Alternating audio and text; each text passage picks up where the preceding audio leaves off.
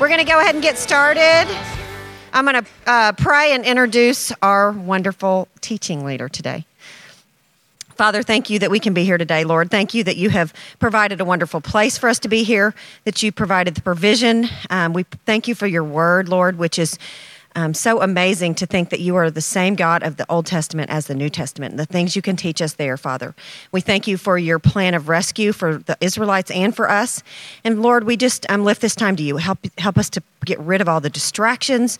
Help us to put away the worries of the world and just truly focus on your word. Um, we thank you for Lucina, who will be teaching us, and just pray, Father, that each one of us will hear the exact message that you have for us, and that it won't just be more information, but that it will be life changing. We just lift our lives to you. In Jesus' name, amen. All right. I'm so, oh, you can turn me down because I'm loud. I'm really loud, so you can bring me down so that I don't blow you guys out of your seats. I'm so excited um, to look at this passage this morning. Crazy, but last year, Kyle and I had the opportunity to travel to Egypt. Um, it's it's cheap right now because nobody wants to go. So you too can go for rock bottom prices. And we did. And you know what? This I we didn't even know that we were teaching, going to teach on Exodus at that point, but God did. And isn't that so cool? And so it really, really springs to life for me. I think children's literature is just great. Why? Because it takes a big idea and it makes it, breaks it down into something simple and easy to understand for kids. Um, let's take, I'm going to give you some of my kids' favorites. We read a lot in my home. Let's take Marvin Redpost, for example. Who can't relate to Marvin if you've got a boy? And especially the little book, Why Pick on Me? You see, Marvin had been humiliated because classmates found him picking his nose. Well, Marvin goes on this adventure to find that everyone has picked their nose at some point, even the principal of his school. And it's a great lesson to learn. And then there's Alexander, who felt like he had the terrible, no good, horrible, very bad day every day. Well, he felt like this so much that he gets his family in, involved in it, and they have one of those days too. And this book was so good, it was made into a movie. As I read this passage, I could not help but think, Wow, that is a whole lot like what's about to happen to Pharaoh and the whole land of Egypt. They are about to have a terrible, horrible, no good, very bad set of days. Not just one day, this is going to be a bunch of days. And then that tells me what else I learned? I learned I've bought in to all the movies I've seen about this because I kind of thought that the plagues were wham bam, thank you, ma'am. Like today, tomorrow, the next day, in 10 days, boom, we're over, done. Well, conservative scholars will tell you that that's probably not what happened. And if you stop and think about the implications of each one, you understand that. The likelihood is that the very first plague, turning the Nile River into blood, probably God would exact that at the time it would hurt the Egyptians the most. Now, I've been there. I can tell you when you stand on the Nile, above it or below it, you can look in either direction, and it's green and lush a little ways for a little ribbon. It makes a ribbon through the country. And then from that point, from X point out, it is barren, desert, dry, nothing. That's why to this day they call it the fertile Nile River Valley. And so it is very likely rainy season in Egypt to this day occurs in July and August. At that time, the Nile, and for sure then, because they didn't have locks and dams and all of that, would overflow its banks. It would swell to its fullest. It would roll over the banks of the Nile and out into the land. And then when it began to recede, what would it leave behind but the most fertile? It had dumped rich nutrient into the land. And this is when the people would plant their crops. And so it is likely that this plague occurred in July or August first plague. Zoom to the last plague, the death of the firstborn. When did that occur? When do we know? Because it still is celebrated at the same time today. Every year, what happens in the spring? Passover. And that is what where we will get to in the end. And that happens in April. So July to April, boom, we've got eight to 10 months, give or take a few here or there. And that's, the, that's what we're looking at. Now, these days um, here in the Bible, in God's Word, these very bad days are actually called plagues. The, the word, look up the word. What it actually means is a large number of harmful or annoying um, uh, things. And if that is an, not an understatement, I don't know what is. Because as you read this and really think about and dwell on the words, this is a number of these things that you can't even fathom in your wildest imagination. Um, so, what we're going to see is that again, if this happened over an eight to 10 month period, we see right off the bat, God is slow and patient about meting out these judgments to get these people attention. He doesn't wham bam, thank you, ma'am. That's Lucina's way. I would have done it that way. But God doesn't. He takes time to get their attention. Oh, you didn't hear me. I'll be a little louder this time. Oh, didn't get it. Let me hit you in another way. And that's what he continues to do.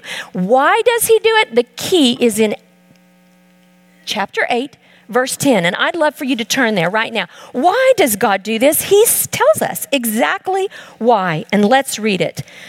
Um, do it tomorrow, Pharaoh said. And Moses replies, All right, it will be as you have said. That's funny. We're going to talk about that, that alone in a minute. Then you will know. What will you know? He's talking to Pharaoh. What is Pharaoh going to know as a result of what's about to unfold? You will know that no one is as powerful as the Lord our God. And I would add to it, do you know we're going to see today that there's nothing he can't or won't do to rescue you. That's what we learn in this lesson. He's going to take ordinary things like rivers, snakes, frogs, gnats, livestock, and he is going to use them for his extraordinary purposes. These things become supernatural. They respond to the power of a God who's in control of all of it. And so the question really I kept asking oh, so the question is not what's God going to do next?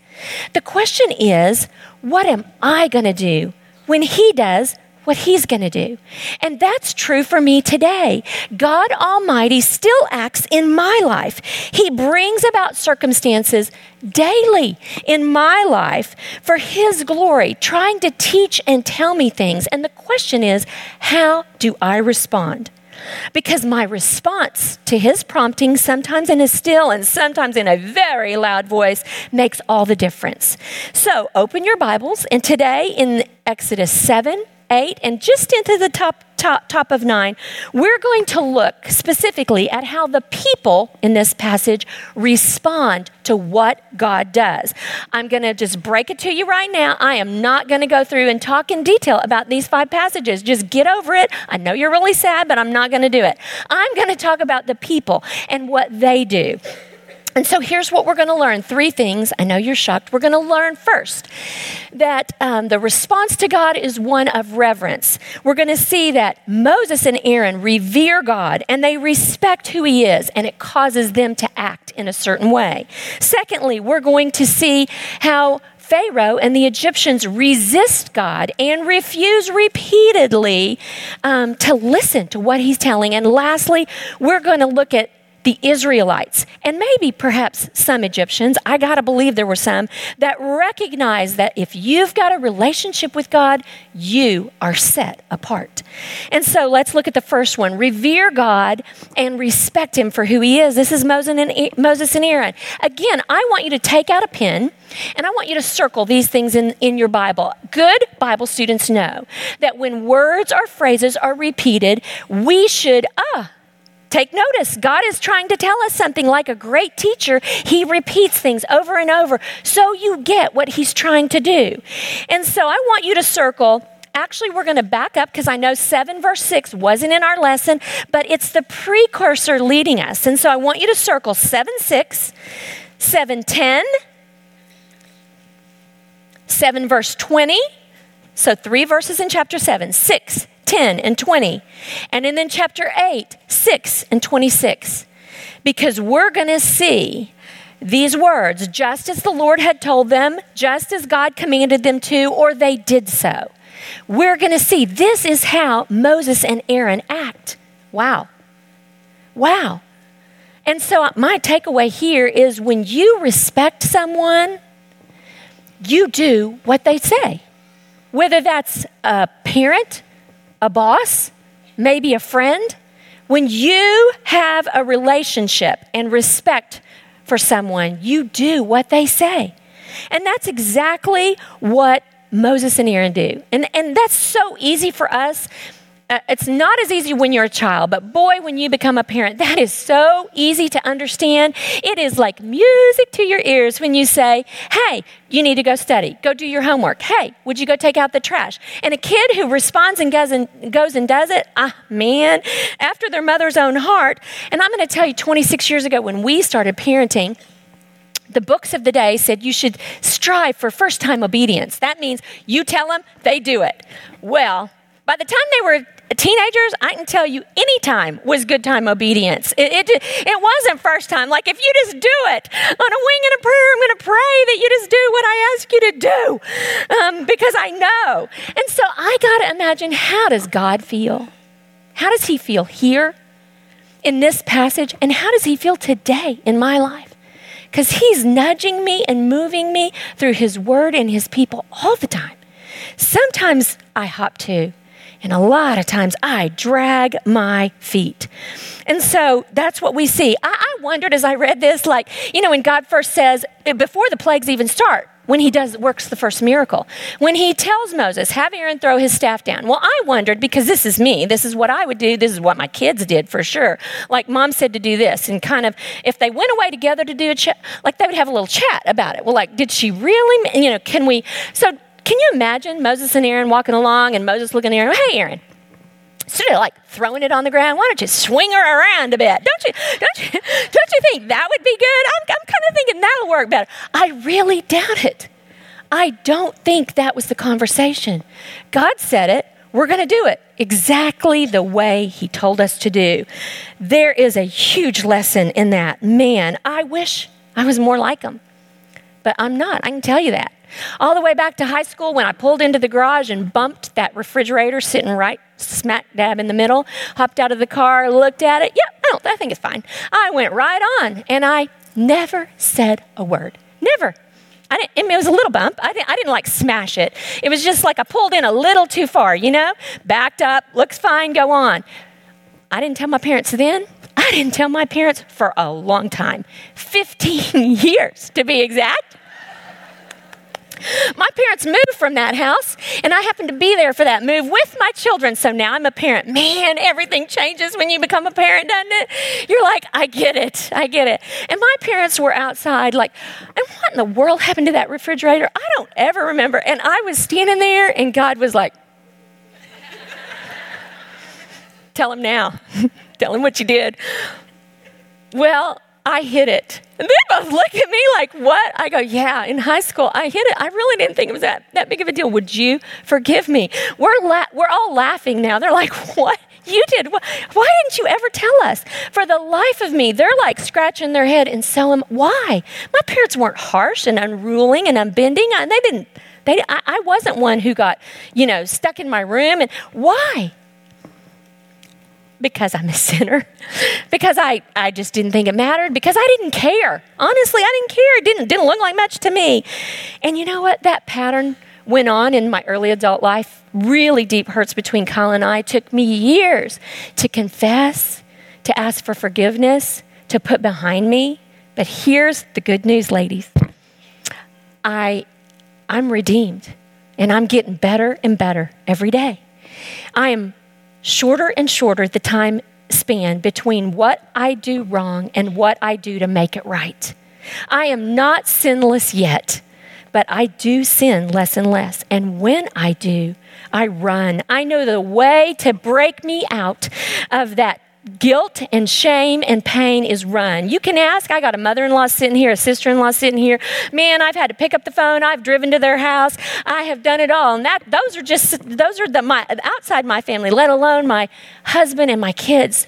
And I've learned, man, when you say rash words, go run, free yourself from that. I love that later in this path that the Israelites are on, as they go into the promised land, Joshua will take over. He will take over from Moses and listen to what he says. He says, This book of the law shall not depart from your mouth, but you shall meditate on it day and night, that you, so that, here's the reason, so that, that you will be careful to do according to all, everything that is written in it. Then you will make your way prosperous and then you will have success. And so, my question is, what's God asking you to do today? Is there something that you haven't attended to 15 years ago, like me? Are you listening to him? And if so, are you obeying? That's the question. Don't waste another moment. Do what he's asking you to do now. And that takes us to the second set of uh, folks. So we've looked at Moses and Aaron. That's easy because they obey. What about Pharaoh and the Egyptians? And I think that's the second thing is we're going to see that they will resist God and they're going to refuse to listen to Him. Again, I want you to take out your pen and circle these passages. These are the words we're looking for refuse to listen, heart hardened, stubborn, refuse to listen. Start in 713. Circle it. It's in 13. He still refused to listen, just as the Lord predicted. It's in 14. He refused, still refused to listen. It's in 16. Be circling. Come on, come on. 13, 14, 16, verse 22. Now move your pen right on to chapter 8, verse 2. 815, 819. 821, 829, 832. Did I go too fast? All right. 82, verse 2, verse 15, verse 19, verse 21, verse 29, verse 32. And then twice in chapter 9, 9 2 and 9 7. And it ain't over because the fat lady hadn't sang, ladies. He's going to keep doing that. This is 12 times in 2.2 chapters, a very short period of time. And what we get is this is not a once in a while problem. This is a daily hell bent attitude. And yes, I did use that word because it is appropriate because that is where he is setting his face. My way or the highway is what he's yelling. When Aaron's snake gobbled up those others, do you think it licked its lips? And what in the world do you think everyone turned around and did? Like, oh my gosh. I mean, they were feeling kind of proud, like, yeah, we can do that too. They throw theirs down, snakes appear, and they're going everywhere. Yuck. But then when Aaron's big bad boy swallows them all up, I mean, I think it sucked every bit of sound out of that room. I think they were all just standing there like, oh oh my goodness, what do you, what do, you do now? I think God was screaming in the silence that He's bigger and badder and better than anything they've got. So, how don't they get it? I don't know. And then imagine the smell in the air. I've been to Africa. We spend a lot of time over there. There's no air conditioning there. And I can tell you, you can smell their fires burning anywhere, everywhere, all the time, let alone a river of blood.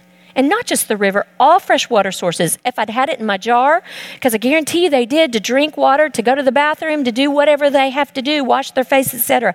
All blood. How in the world do you walk into your palace and put it out of your mind? You don't. I think the text says it because that's what he tried to do. The smell had to be pervasive. The stench of death and destruction was all around him. I don't care if his palace was on the peak of the valley, he knew what was going on. And then came the frogs, followed by the gnats and the flies and all the other dead animals. Now, I can see how he might get a little confused along the process because he had magicians who did a lot of the same things through the third plague. And I think he'd be feeling real smug about that. But that's why the sidebar in your lesson, I hope you looked up that verse in Second Corinthians, is so critical because you see, Satan wants to dupe us. He will want to so badly, he will look like God doing something. And I, that's what scares me when people go, Well, I think God must have told me to. God's arranged the circumstances, so here it is. I should do it. Like, wait a minute. Does that line up with Scripture? Because you've got to be careful. Satan did this in the Old Testament and he does it today. He is still trying to fool us. Be on the alert. So I can see, again, I see how he might have gotten confused. But listen, God warns him multiple times. In 8 2, God, sometimes God acts with no warning and sometimes he warns. Look at 8 2. If you refuse, I wrote outside of there, warning, warning, warning, Will Robinson. If you do this, then I'm going to do that. And he does, just as simple. Drop down to 21 in 8. He does the same thing. If you refuse, I will send swarms of flies through the land. Another warning, warning, very shortly after. And then go to 9 2. If you continue to oppress them and refuse to listen, the Lord will. Warning, warning. He's telling him, all right. But like a little old sassy teenager, Pharaoh goes right on and does what he wants to do. Mm-mm-mm. I have seen that in my own house, and it is not good. Yep, it is a dead, set in my ways form of resistance that will lead to pain, not just for Pharaoh, but for the whole country of Egypt. Everyone will suffer because this leader refuses to obey, refuses, uh, resisting, refusing to listen to what God over and over is shouting for him to do. Wow. Even his own magicians in 819 make a huge recognition. In 819, what do they say? They can't do it. So they had done the snakes, they do the next thing, and net, which again is crazy when you think about it. I mean, if you turned things to blood, why would you keep doing more? If you had frogs crawl out of the Nile and be in your in your kneading bowl and in your oven and under your feet and you worshiped them, yikes. Why would you want your guys to just create more of them? That that seems crazy, doesn't it? I mean, I was like, wait a minute. Why would you want to do more and more of the bad thing, of the very bad thing? Crazy. That's how crazy despots operate. They don't, there's no sense of reality, and yet that is what he does. And they in 819 say, ah, they can't do it. Suddenly it's different. We can't make that happen. And they say, this is the finger of God. Oh, you bet it is. God's finger continues to show up in Scripture. It's going to be later in Exodus when he's going to write on some stone tablets. We know that as the yeah, and when he gave the Ten Commandments, it shows up later in a, in a prophetic book called Daniel when a hand appears for everyone in the room to see a big dunk, drunken orgy. They're drinking out of vessels they've taken from the temple when they conquered it. And this hand starts writing on the wall the finger of God. Why? Well, I'll tell you, he was yanking King Darius up and he said, Ah, you've been weighed in the balance and you've been found wanting. And tonight, this very night, your your country will be divided, your kingdom. And it did. The Mede, uh, that was Belshazzar. I'm sorry, I said that wrong. King Belshazzar was throwing the feast, and Darius the Mede comes in and conquers, conquers them. And so that very night, yes, his life was taken. And th- there you go. Resistance and refusal has a high, high cost. Because my husband's in leadership here, we um, often get involved in people who've gotten some into some big messes in their life. Some listen and respond when Others come around them, and some thumb their nose, stiffen their neck, and walk away. And it is so hard. There were a couple singles at Watermark. They'd been here since the beginning. We were close to both. They dated, they got engaged. Bachelorette party was even at my lake house, and we were celebrating all along the way. But not very long after saying, I do, he didn't. Some old sin patterns reared their head some things that weren't dealt with well before. Marriage only magnified the pain of them. Yep, literally all hell broke loose in this family. They had a baby. That intensifies the pain and the divide.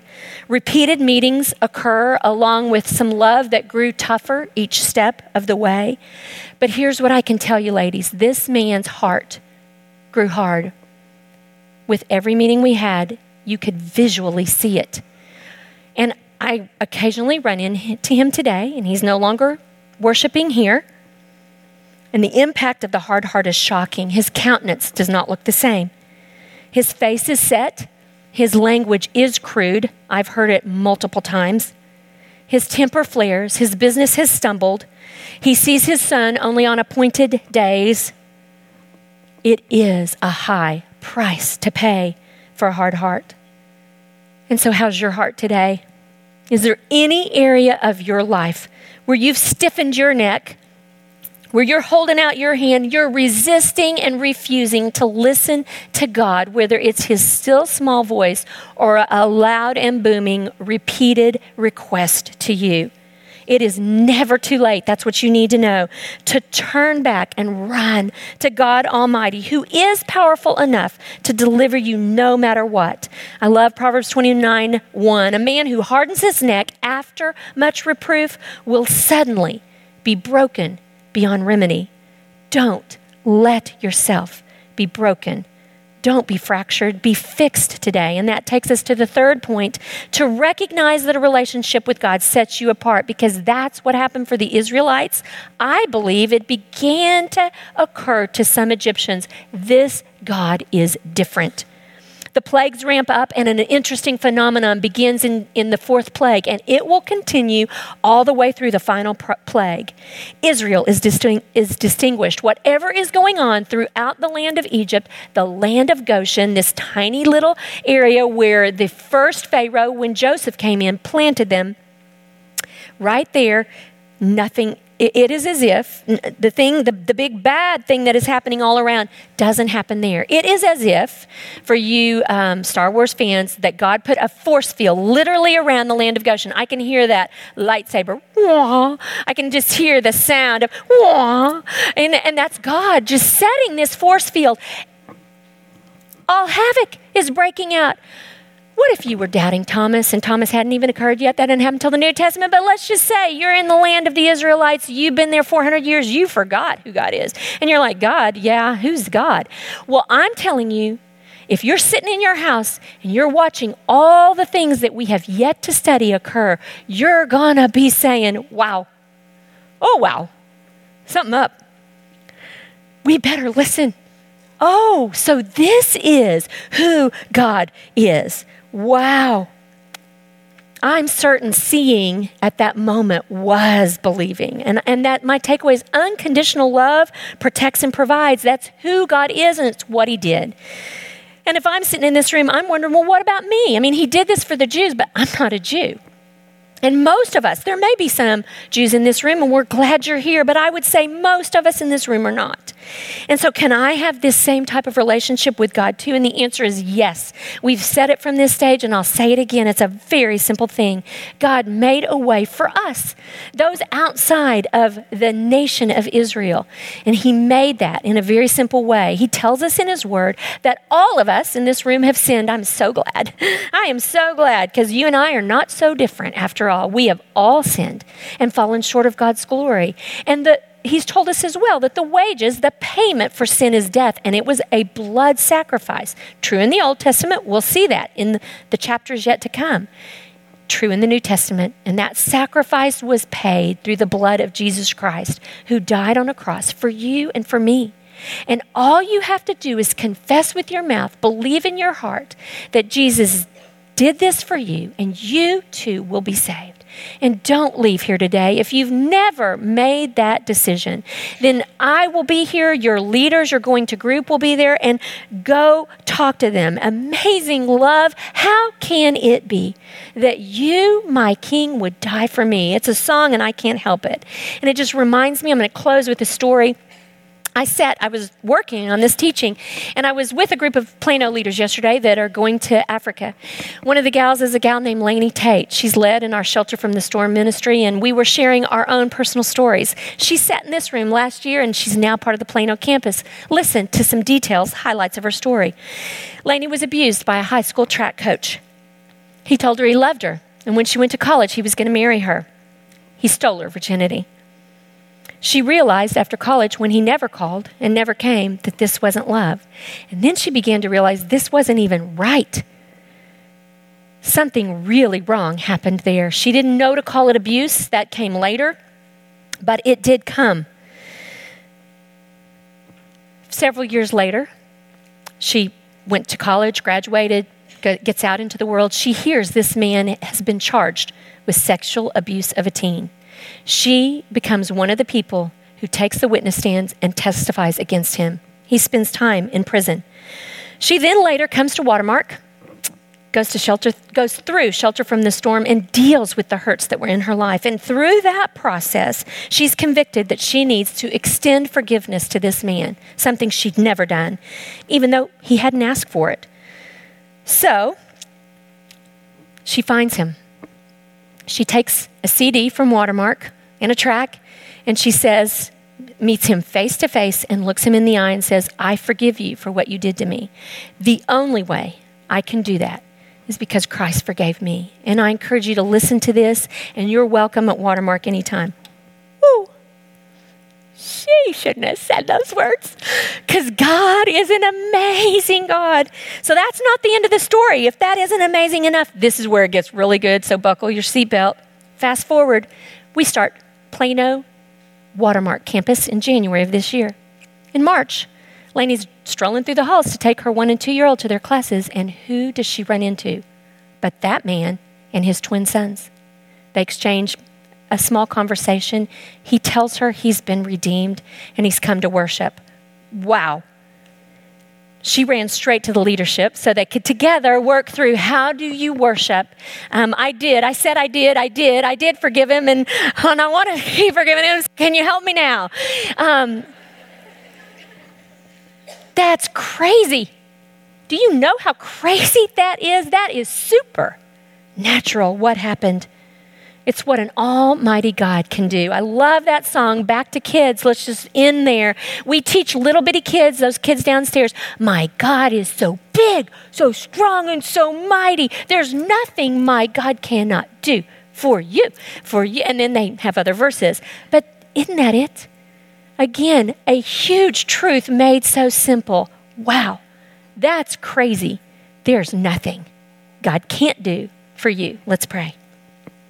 Oh Lord, I thank you that this is true. You who created the earth, you who called Israel out, you who formed us, we have nothing to fear. You've redeemed us. You've called us by name. We are yours. And belonging to you makes all the difference. Help us live like women who've been redeemed today. In your name, amen.